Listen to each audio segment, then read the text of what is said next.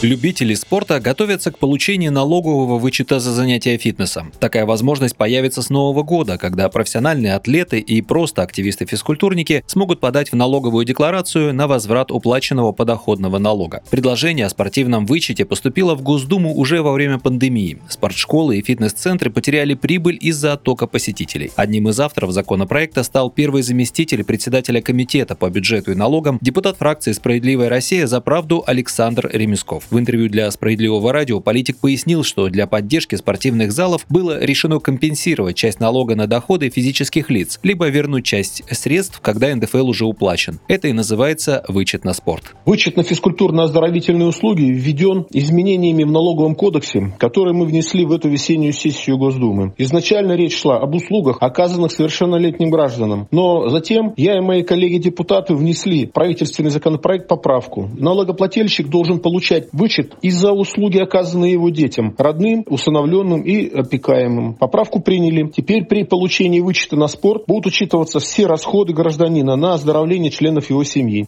Александр Ремесков пояснил, что будет справедливым поощрять граждан, которые вкладываются в сохранение своего здоровья и растят здоровым новое поколение. Список физкультурно-спортивных организаций Министерства спорта России сформировало к 1 декабря, после того, как получило данные о спортивных компаниях со всех регионов. Ожидается, что вскоре правительство страны объявит и перечень релевантных для вычета видов физкультурно-оздоровительных услуг. Но главное, что расходы за занятия спортом отныне можно компенсировать. Естественно, тем, кто получает официальную зарплату. А вот самозанятые предприниматели, работающие по упрощенной системе налогообложения, иностранцы, работники без трудового договора, которые не перечисляют НДФЛ, на вычет рассчитывать не смогут. Механизм его оформления рассказал Александр Ремесков.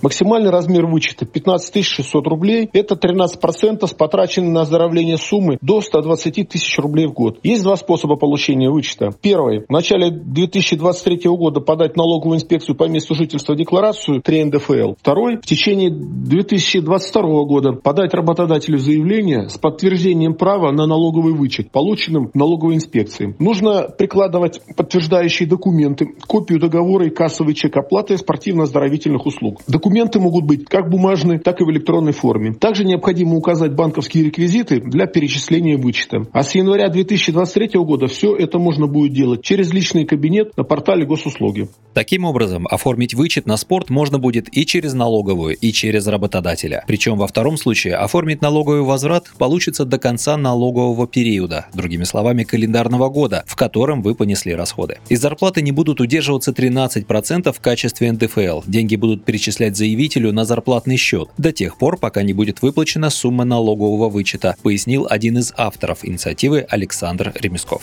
Правом на получение вычета может воспользоваться в течение трех лет с момента уплаты НДФЛ. Так что россияне смогут позволить себе больше занятий спортом и при этом сэкономить семейный бюджет. Мы продолжим совершенствовать налоговое законодательство, чтобы облегчить налоговое бремя граждан и предпринимателей. От спортивных вычетов выигрывают три стороны. Посетители спортивных клубов сберегут часть денег. Государство получит сильное и здоровое население, а физкультурно-оздоровительные организации расцветут от большого числа клиентов. К тому же занятия спортом – это профилактика заболеваний и метод восстановления после коронавируса. Поэтому они должны быть доступны каждому, а вычет увеличит этот интерес. Вы слушали программу «Тема дня». С вами был Олег Александров. До встречи в эфире.